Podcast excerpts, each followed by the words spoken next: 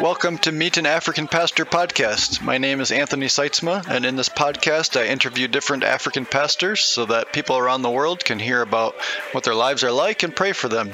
And most importantly, this gives all of us an opportunity to learn from the African church. Thank you for listening.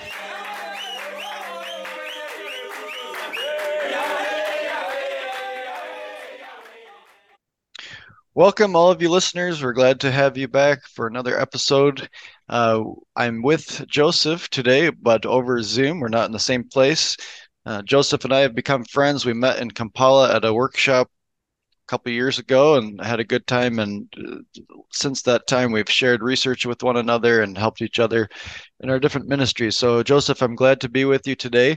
And we're going to be looking at a one specific topic, which is a burning topic in Uganda, which is the problem of the prosperity gospel. And we'll be going into deep on that subject. But Joseph, first, before we get into that topic, share a little bit about yourself, your organization, what you do, your family, the different ministries that you are involved in.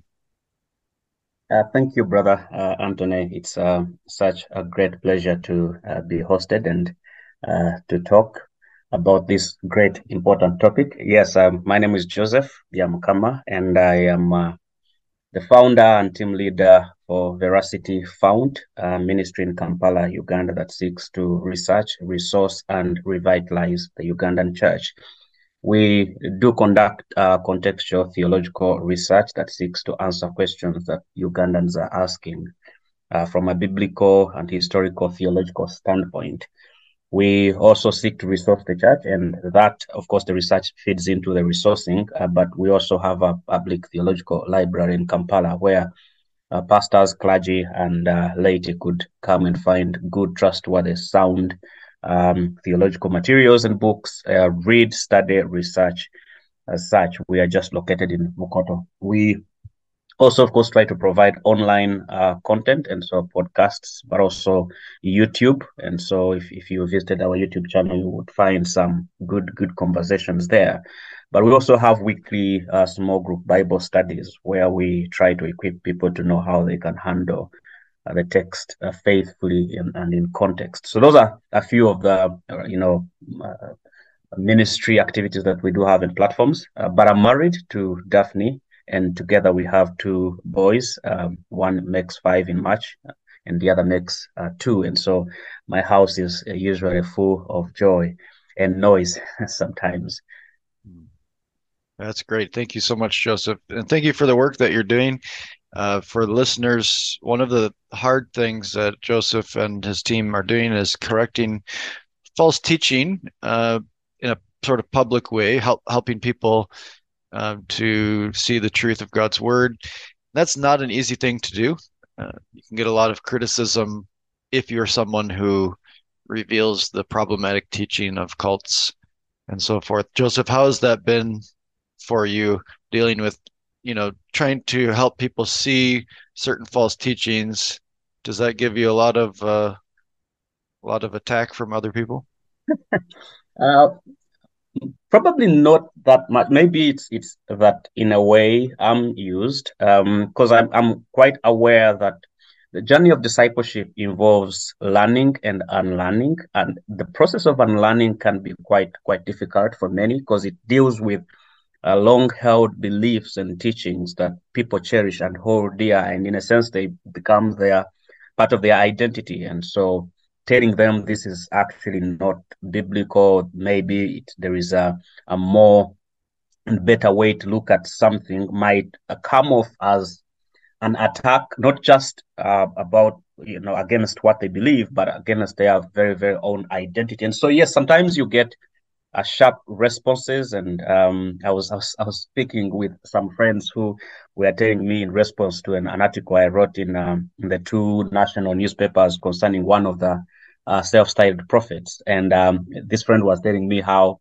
uh, his followers apparently were looking for me. Of course, metaphorically, I don't think uh, they meant that physically, but in a sense, they were they were enraged that I could have a response to their uh, cherished prophet. And so you occasionally might get uh, people like that, but also you get people who uh, begin to appreciate um, what you say as they go back to scripture, as they begin to search and see uh, for themselves what they have held and how, and if that actually squares well with God's word. And sometimes, over a long time, maybe, I remember the conversations I used, I used to have with uh, some uh, people on, on Facebook, and they were quite, quite against what I was saying. And uh, four or five years down the road, they were basically tra- totally transformed. And I remember asking one of them, what happened? And uh, they responded and said, God happened. And so you occasionally get those, um, you know, encouragements to see that your engagements, whether online or uh, physically, actually with time they can bear fruit, because God takes those conversations if you're faithful and begins transforming other hearts. But for others, they are quite happy and glad that actually there is that clarity that is provided, um, you know, um, in concerning God's word and concerning his teaching in our context. So you, you can get a mixed bag of reactions from different people depending on where they are and their convictions. I tend to think if you're you're doing a good job teaching the truth, you're going to have sharp reactions on both sides, um, similar to how Jesus did. Um, so one of those false teachings that we wanted to look at today, and it's not really one false teaching, but a whole set of different things, is what is known as the prosperity gospel. And there are a lot of different false teachings out there, but this one seems to be one of the most prevalent in Uganda and maybe in the world. Um, can we start, Joseph? How would you personally define the prosperity gospel? When you hear that phrase, that term, what what do you think of, or what are some of the the teachings of uh, of the prosperity gospel? Well, um, so in my Ugandan context, usually it takes on the idea that Christ died so that you and I may have a disease-free and a materially abundant life. So the promise tends to be that um, we all have all that we need or want, all ju- that we just need to do is to believe and receive. So name it and claim it, uh, a message built on materialism, the love for a comfortable life here on earth, a sort of um, a baptized version of uh, the American dream. And so that health and wealth and disease-free abundant abundant life is what I would uh, look at as uh, as the prosperity gospel, especially in our context, in our Ugandan context. And are they, where are they getting that idea from, from scripture? Um, are, are there, is it a general theme that they're not getting quite from, getting cor- correctly from scripture, or are there specific passages that they're really drawing on? Yeah, well, some passages might be, um, you know, Isaiah fifty-three, uh, by his stripes you are healed, uh, which then is taken to mean that when Christ died on the cross, in that sense, he he bought your healing now. Of course, we would agree that the death of Christ does bring uh, healing, uh, spiritual healing uh, for our sins and our sin sickness, but also the ultimate uh, final healing that comes when we are glorified. But what they tend to mean from that text indeed is um, that when Christ died on the cross, he released that physical healing to you now. Now, what you need to do is to claim that. So that, that would be one of the passages that they would use, but they would also go to, you know, um, Genesis with, with the life of Abraham and Isaac and Jacob and Solomon as well, and how materially rich they were. And they think about, say, Galatians chapter three, where the blessing of Abraham is is is conferred unto us. And they do not read that blessing of Abraham in in, in Galatians three as our being made right with God through the cross, but rather meaning that basically all the material wealth and, and riches that he had Uh, somehow get transferred to us um, who are now in Christ. And so there are quite a couple of, of passages that uh, they would they would go to. But of course, the, the issue tends to be that they are misquoted or misapplied or misinterpreted uh, texts as such. Yeah, that's helpful. That's helpful to get started into this into this topic, to see what kind of things they're teaching. One of the things that I think I've noticed, but I want to see what, what you think, Um, is that it seems to be sort of two levels of the prosperity gospel here in Uganda, that there's there's the in-your-face prosperity gospel that most people recognize, but then there's sort of this theological prosperity gospel that is mainstream and over almost every church in the country to some degree, and in ourselves as well. Sometimes we can fall into it. Um, what I mean is that the in-your-face one is like a pastor telling the congregation, if you sow a seed, God's going to give you a vehicle next week. And so most of the pastors I work with would be very, very against that kind of idea, and they're preaching against those kinds of prosperity gospel teachings. But then there seems to be another level, which was more what you started talking about at the beginning, that people think being a Christian is a guarantee of a healthy life, and that I will have, you know, abundant possessions as long as I have enough faith, or as long as I have enough faith, God's going to give me anything that I pray for. Could you comment on that? Do you see those kind of two levels as well?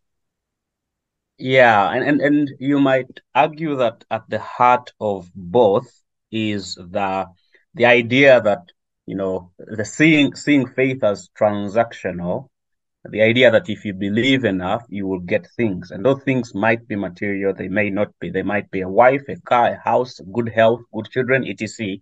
But if you believe well, if you live well, then basically you there is an exchange that happens, um and so if you so you you find people then beginning to measure their spiritual life or their faithfulness based on um the things they get. And so you just think about the, the book of of Job. Uh, basically um if if you're suffering, then consequently there must be something wrong with you.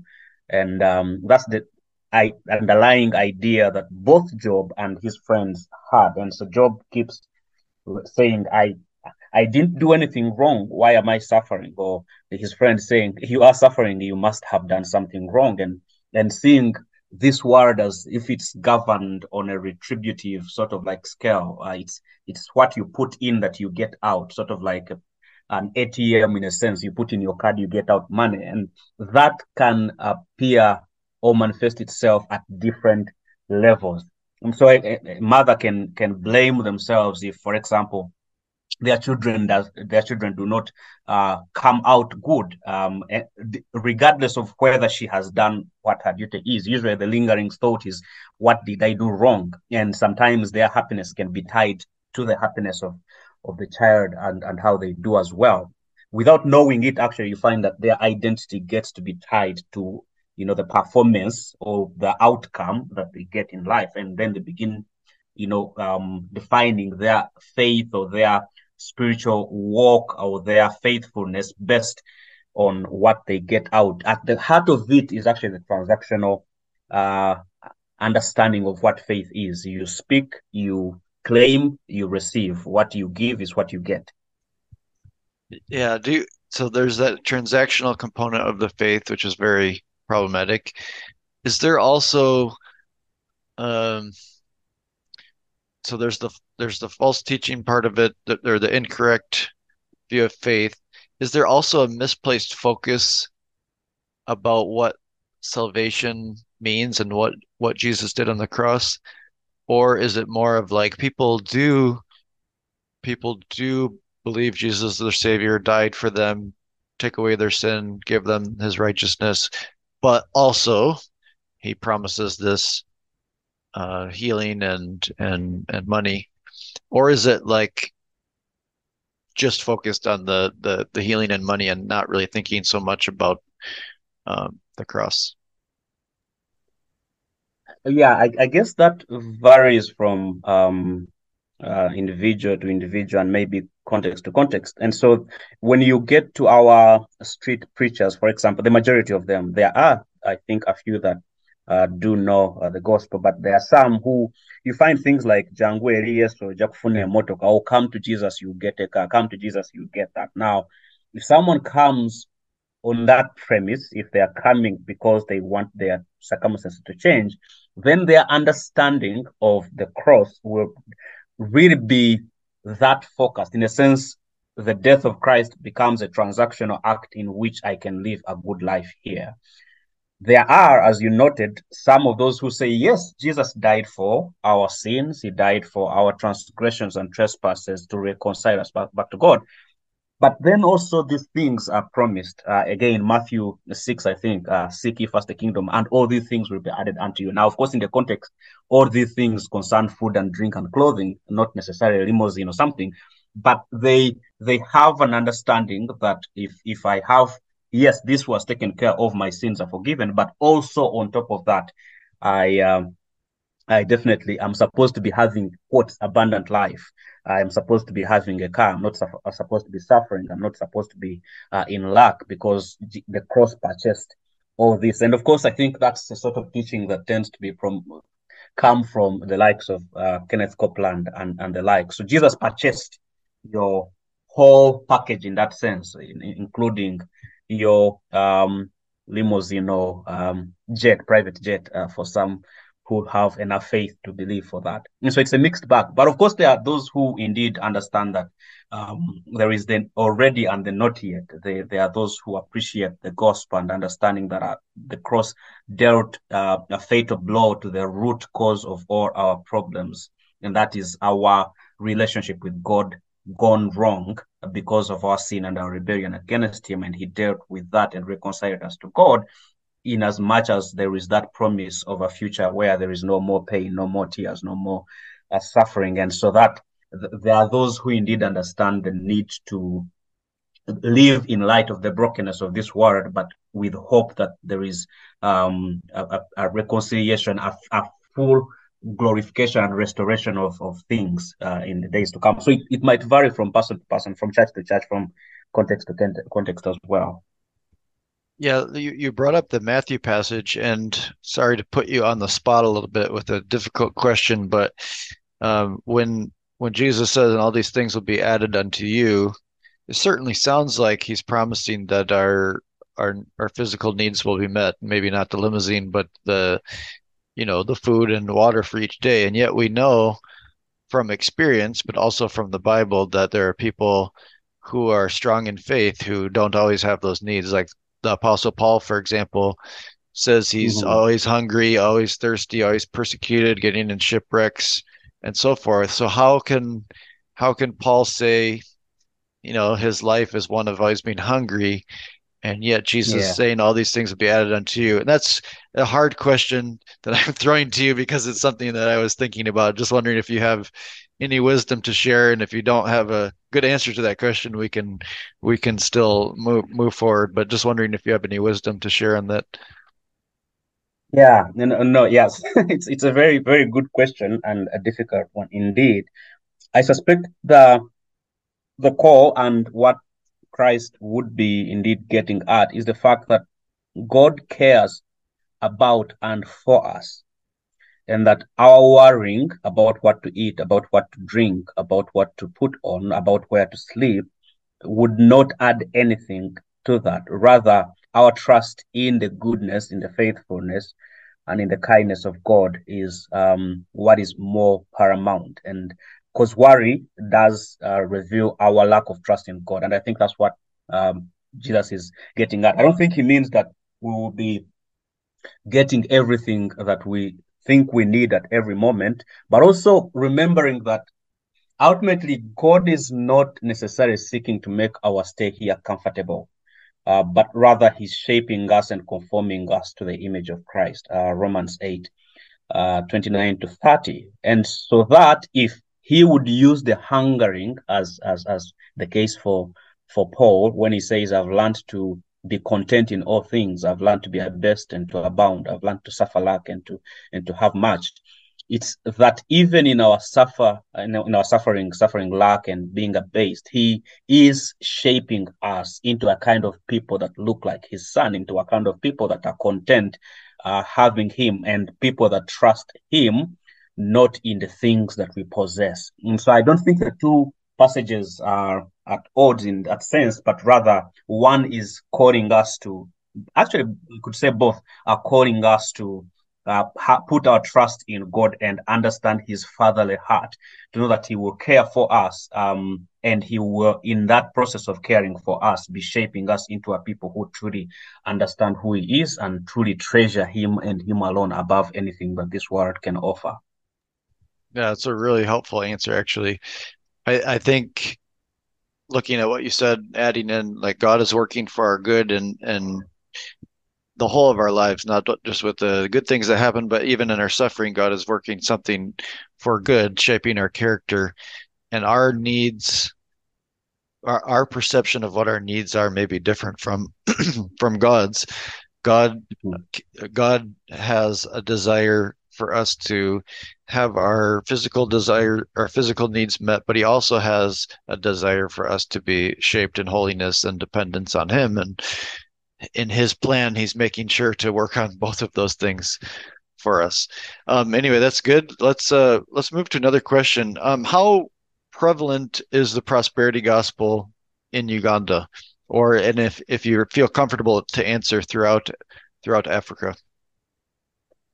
I think they are very, very popular. Um, for, for many Ugandans, this is, quote, the gospel, the gospel that they know. I put the gospel in quote because as as one friend was telling me, it's not a gospel, it's it's a teaching, but it's it's not a gospel, but it's quite, quite prevalent. So our televisions, our radio, our radios propagate this kind of teaching, and, and so does our music and mega pastors as well.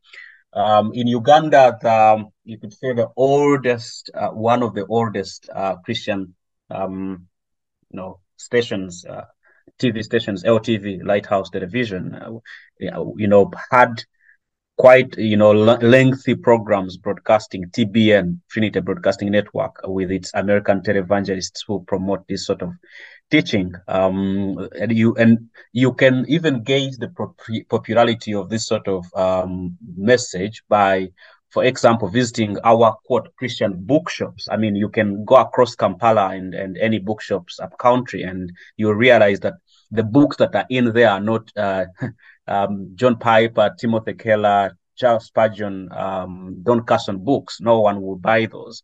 The books you find there are T D Jakes, um, Joel Osteen, Joyce Meyer, Kenneth Copeland, Smith Wigglesworth. You find those books sell a lot. In fact, I know of bookshops that have stopped importing such good books, uh, the, the Keller and, and the like, because no one buys them.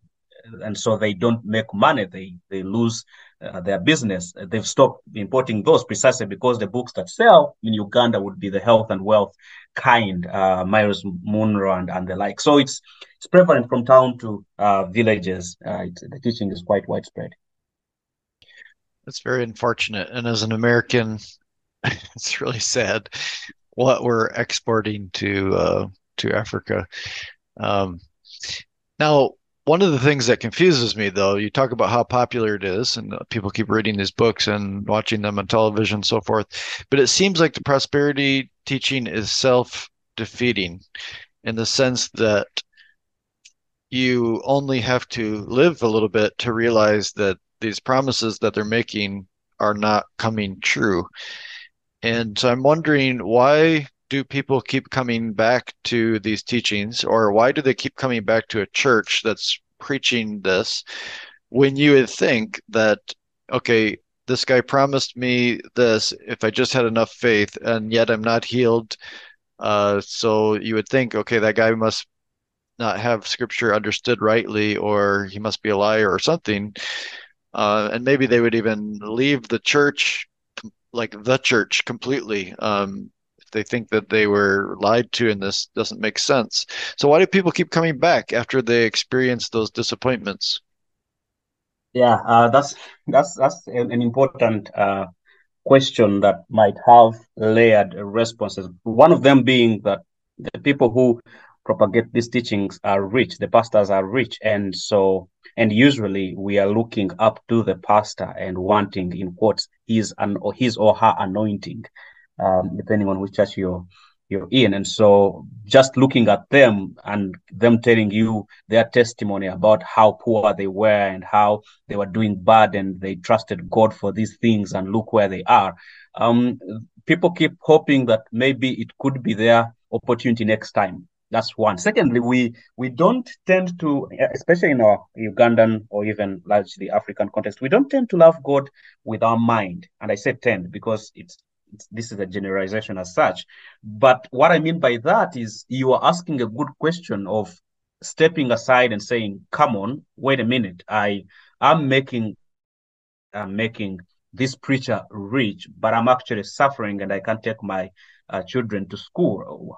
How come I believe that? No, we don't step aside to think that way, to think that maybe this has nothing to do with me having little faith, and this has nothing to do with me actually being able to be where the pastor is, but probably my understanding of what God is calling me to do, or what even salvation is, is probably off. And so that that would be uh, something noble to do. The Bereans, I think, in Acts seventeen would probably do that, but it's not something we tend to do because we are told the things of God, you don't reason them, as as some might say. And so we tend to leave our mind at the altar, at, at the altar when, when we uh, respond to the altar call.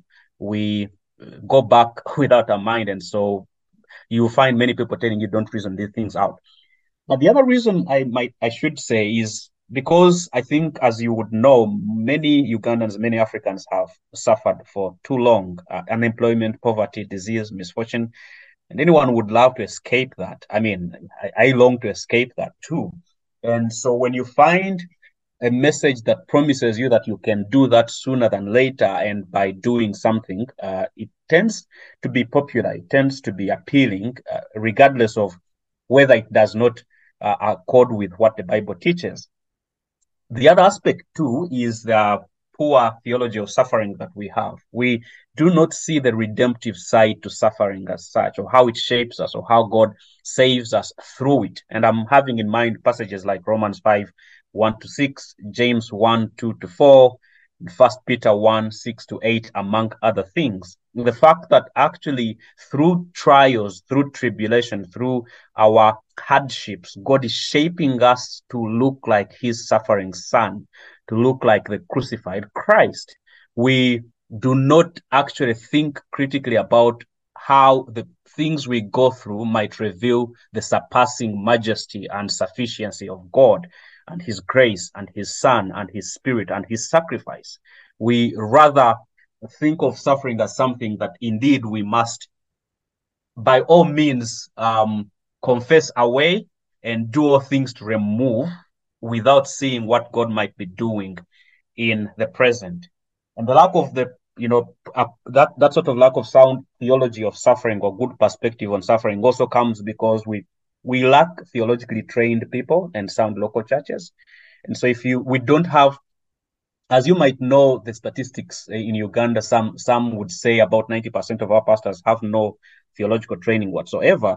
And what that means then is that they would not be equipped well enough to think through some of these issues and help their congregation think through some of these issues. And then if you have L T V, if you have T B N, if you have Top T V, if you have Channel forty-four and these other televisions propagating this sort of teaching, it becomes second nature in that sense. And if you have not an encounter with what the church has always taught, you you will assume that this is this is what the Christianity is, and you won't even know there might be an alternative as such. And so there are quite a number of factors, I think, that uh, play into why uh, prosperity teaching is quite popular and, and spreading in, in Uganda and in Africa, despite the fact that it does not work.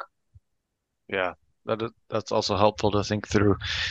And it can make us less, keeping those things in mind can make us maybe less judgmental of people that are falling into that. But that leads to my other question is, we've been calling it false teaching. Uh, is that too harsh? Uh, you know, the the when the Bible talks about false teachers, it uses really, really strong language about them. And so when we look at this teaching and how prevalent it is, is it right to call these people false teachers, or would we just say that they're Christian brothers who are ignorant or who are in error? Um, or would you call some of these preachers false teachers and some of them it's more just that they're mistaken? Like, how should we be talking about this? Because I feel like the way we talk about it does matter with how people respond and and and think about it. Yes, um, I think it's a, it's definitely, definitely a false teaching. I think it exchanges the gospel for something that it is not.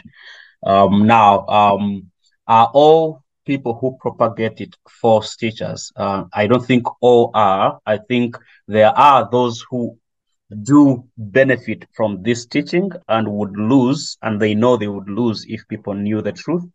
And I think those are uh, quite, quite deadly false teachers. And they will fight tooth and nail to make sure that this sort of teaching is propagated and and established and continues and prevails.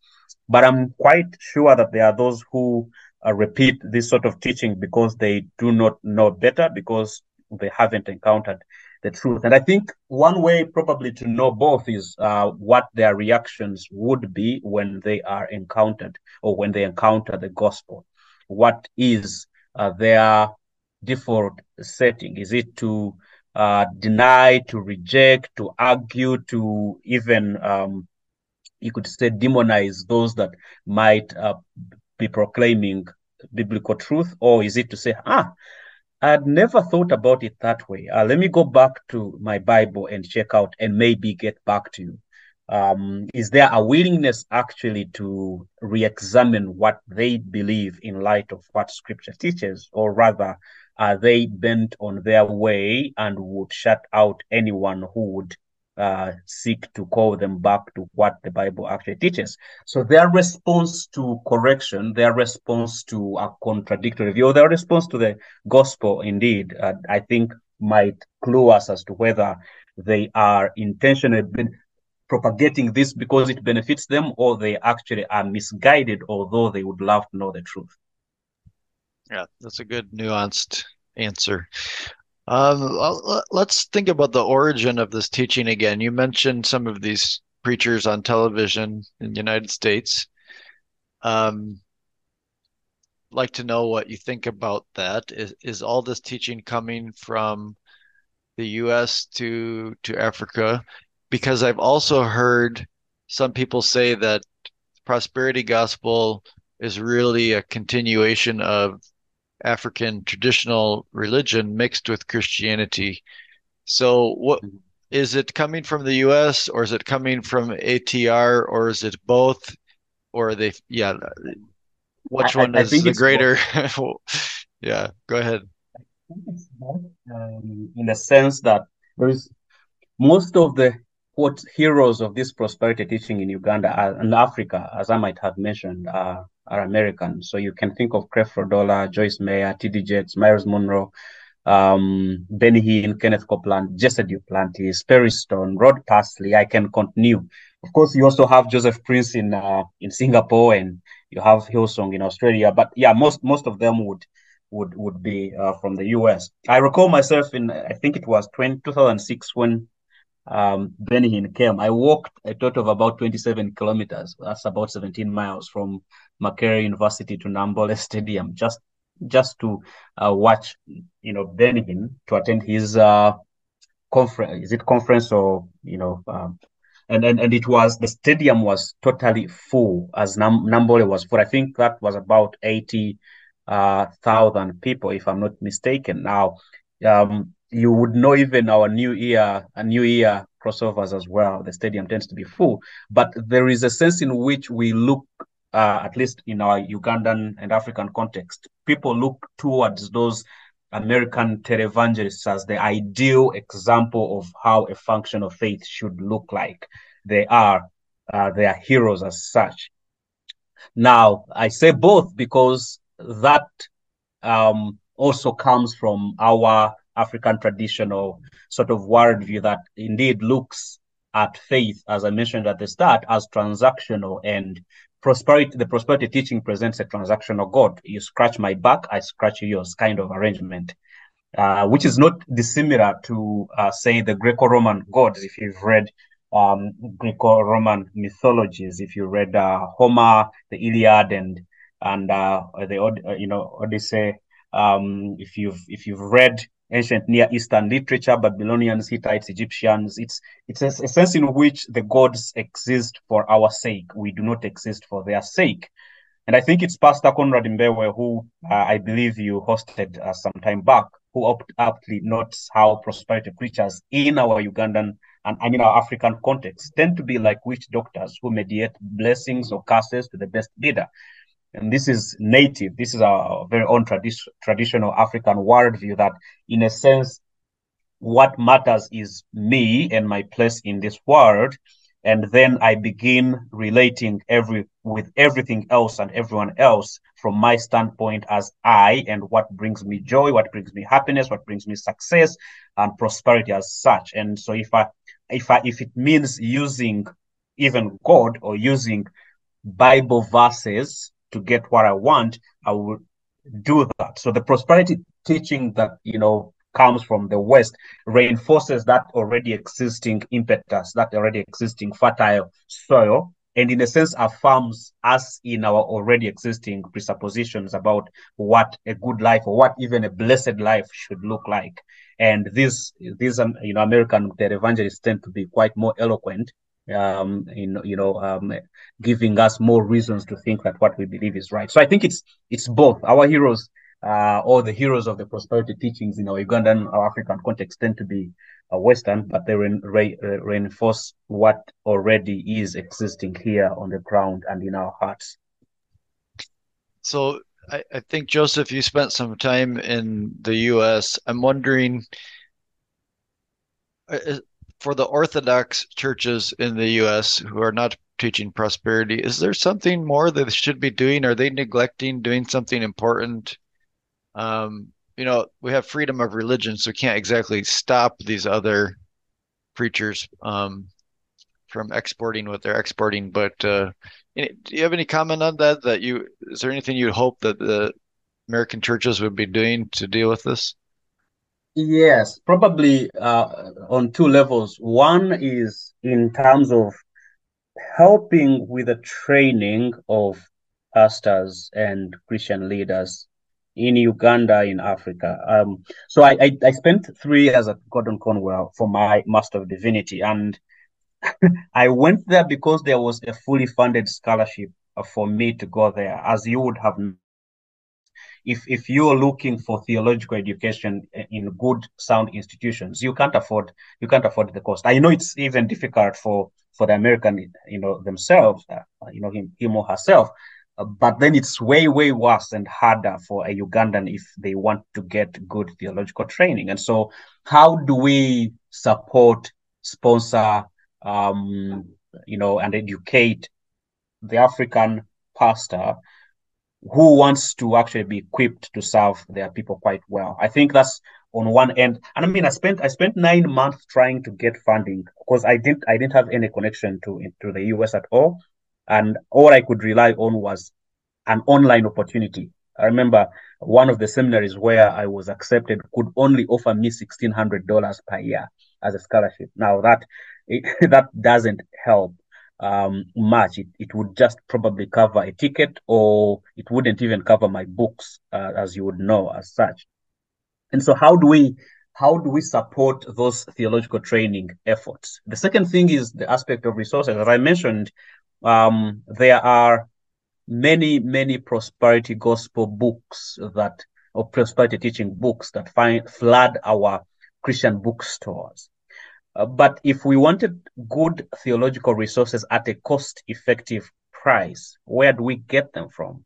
I was just recently in San Antonio for the E T S and S B O. These are two international uh, uh, theological conferences. And I was having conversations with diff the biggest, you could say, uh, publishers, uh, Crossway, Baker, Zondervan, and the likes. And, and one of the questions I kept asking is, how can we get these good materials into the hands of an African pastor, an African teacher, an African Christian at a cost that they can afford? Because those books tend to be published and sold at a cost that an American can afford. But the, what an American can afford is not what a Ugandan will afford. And of course, you, there's shipping costs and all that. And so how do we think through ways in which we can have some of these resources here to be able? So if you tell someone you shouldn't be reading that book, it's actually very, you know, destructive to your faith. they can easily ask, what should I be reading? And then you are left with less options, or probably no options for them. And so I think on, on those two fronts, there could be other ways, but being able to see how they can support um, and resource, you know, the um, African pastor, teacher, theologian to be able to do contextual theology and, and serve our people quite well. But also for especially publishers, if there are any rights they might need to begin having conversations with local publishers to see how these books can actually be available to our, in our market at a cost that they can afford without compromising quality, of course. I think those are conversations that need to be had. Those are really important and clear action steps. So thank you. F- Thank you for sharing those ideas. Um, getting back to some of the ways the prosperity gospel operates, uh, one of the things that I see a lot is with this idea of transactional faith you talked about, but sometimes there's also this idea of faith that it's like it's your action. So um, I hear people praying and they declare healing over someone, or they declare prosperity, or they establish whatever, or they break whatever. Um, I think you know what kind of prayers I'm talking about. How would you look at yes. those kind of prayers, and what kind of guidance could you give people who might be listening and maybe they pray that way? How could, what, what could you tell them? Yeah, I, I would, I would start by saying that prayer is primarily uh, communication with God. It's relational. And I think one thing that gets lost with a transactional approach to faith and prayer is that it loses that significant uh, foundation. The fact that you're talking to your Father, you're talking to uh, Jesus, um, who is your Lord. And we It's it's like when you if you if you are married and you have children, or if you have children, uh, you do not want them to basically see you as an A T M, as as something in that sense, not even someone, but something that can get them what they want. And so a place to begin with prayer is to know that actually you're having communion with the Father, the Father who knows you better than you know yourself. A Father who loves you better than you love yourself.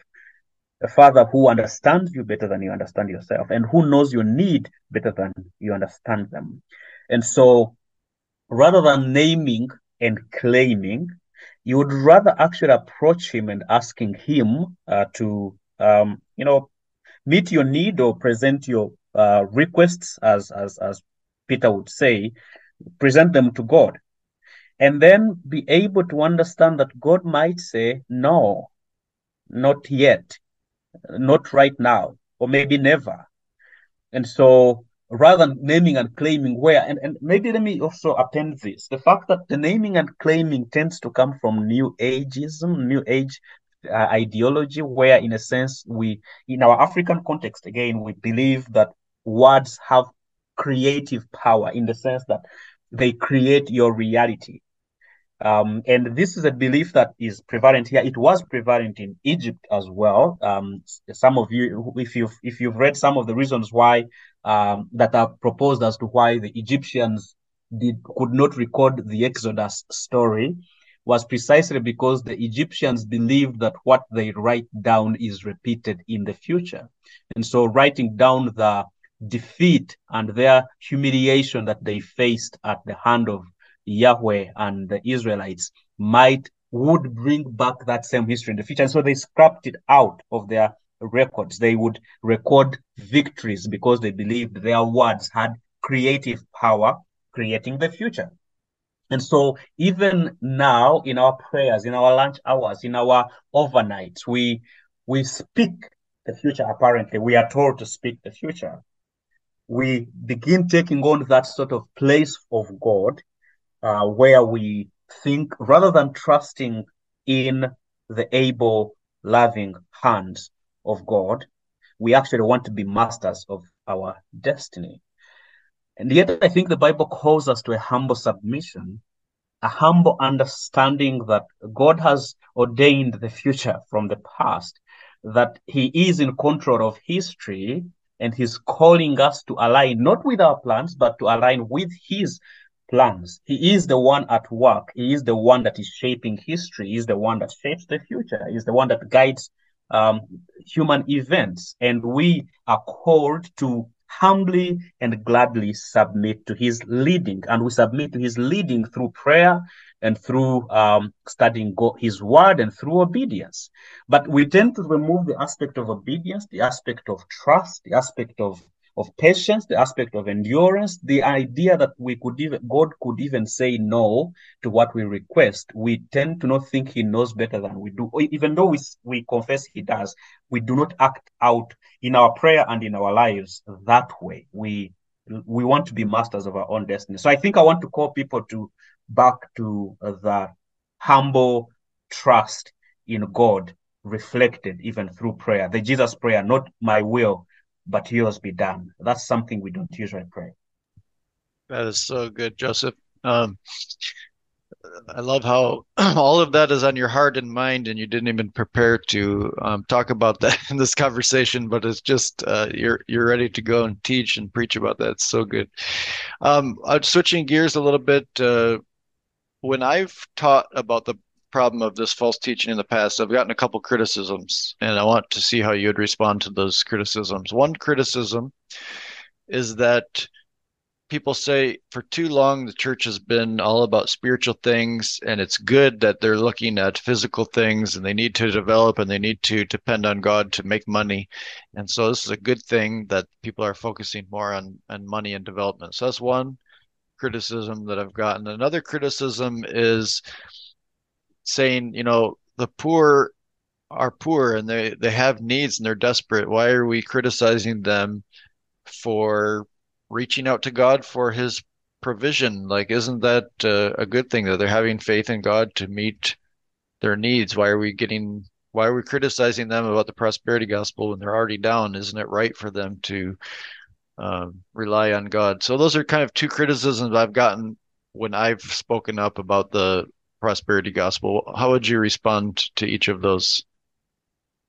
Yeah, um, so I, I would say probably two things. One is, I think, to the contrary, the prosperity teaching tends to make uh, people lazy. And this is what I mean. Uh, so rather than working smart and hard, we tend to be lazy and spend more time in overnights and lunch hours rather than working. I've had conversations with uh, with some employers um, who would say, I, I I am reticent to employ a born-again Christian. Now, for those of you who don't know that term in the Ugandan context, it's uh it's you generally, biblically speaking, you could say every Christian is, is born again, but in our context, born again tends to be synonymous with with uh, either Pentecostal or charismatic. And and these people say, well, because when we give them work, before you know it, they have left it early because they have a lunch hour with Pastor so and so in such and such and more. And so we, I think, have lost the opportunity to engage in work, work hard and work smart, because we think actually we can just name it and claim it. So it's easy to claim someone else's hard-earned assets than work hard to earn them. And I think laziness is when we do not work but believe we can claim riches just because we said either a sinner's prayer or just because we belong to a certain church. Now, the second thing I would love to say is, indeed, I think we need to, you're right, in our African, in, in our Ugandan context, yes, poverty is at, at a high, high level. And I think this is true for the majority of African churches. And as I mentioned, the affinity to the prosperity teaching comes from that desire to overcome that. And I think the desire to overcome poverty is a noble, you know, the idea. What I might say is that how we go about that is, is important. I think the Bible calls us to work. I mean, think about Ephesians four twenty-eight. Uh, if you are a thief, quit stealing. Instead, use your hands for good, hard work, and then give generously to others in need, right? And you think about Apostle Paul. He could indeed, as he mentions in, second, I think, Second Corinthians or First Corinthians uh, nine. I can't remember exactly. I think it's First, where he speaks of how he could, he worked with his own hands to provide for his needs. So I think we have a poor, poor theology of work, a poor understanding of work. The issue is not working and and becoming materially rich. I don't think that in itself is an issue. I think the issue is uh, one, not working and expecting to earn, but secondly, living for material things and having material things define you, so that your spirituality is uh, determined by your bank account, by what sort of jewelry or earrings you have, what sort of phone or iPhone uh, you latest, if you have the latest iPhone, or if you drive, or if you use a border border and, and all that. If, if the things that you possess or do not possess begin defining you and your relationship with God, then there is something drastically wrong. And I would say that would not be what the gospel proclaims. Thank you very much. Well, we are getting low on our time. Um, maybe we, we need to start finishing up here. So let me just give you two last questions. Um, we have two categories of people generally listening. Of course, this is open to anyone in the world to listen to, but we have a lot of other African pastors listening, your colleagues who are serving and learning from one another as they listen. And then we have North American Christians who are also listening to learn from the African church. So is there any last encouragement or or idea or teaching or rebuke or encouragement? Yeah, any any of those that you would like to give to the North American listeners, and that you would like to give to um, other African leaders who are listening on this topic? Yeah, uh, for for the African pastor or uh, teacher, I would I would encourage you to preach God's word, preach God's word, and of course that presupposes that you've studied God's word. Um, do not be discouraged when you hardly see the fruit of your preaching, and do not be tempted to teach what people want to hear. Uh, those tend to be uh, two um, errors that we could commit. But God works through his word when it's faithfully preached, and his word bears fruit. So let's study. Let's uh, show study to show ourselves approved uh, workmen that rightly handle God's word. Our call is to be faithful to God's mission, not to entertain people. So it's it's very possible that if you began preaching the gospel, your church size might reduce by half or even by seventy-five percent. It might be that you will not be as popular as uh, you could have been if you proclaimed or taught the prosperity teaching. But then again, our call is faithfulness to God, and God will build his church where his word is proclaimed and faithfully preached. So don't be discouraged uh, in that, and don't be tempted to um, just satisfy itching ears and trying to uh, say what people want to hear. Be faithful to God's mission, and uh, God will be uh, faithful in building his church. That, so that's to the African uh, pastor or teacher or leader. And for the North American uh, listeners, um, I would say blessings to those of you who uh, support or stand with or partner with healthy churches or mission organizations to see the gospel proclaimed in Uganda and Africa. The work, uh, and until probably Christ returns, and sometimes the, you might wonder, is this bearing fruit, um, or should I shift my support or focus to other things? But no, your your support um, you know has a great great impact, and uh, it helps us build the church in our context. And so blessings to you, and may you continue being faithful, and may you pray as well that God will build his church uh, here in Uganda and in Africa. Great. Let's end it there, Joseph. I really appreciate you giving time for this. I've learned a lot, and I know that our listeners will appreciate it as well. So God bless you and your work with research and um, continuing to help pastors to learn the truth of God's word. No, thank you, brother, for this opportunity. Uh, I'm very, very grateful. Thank you for the work that you do as well. Thank you.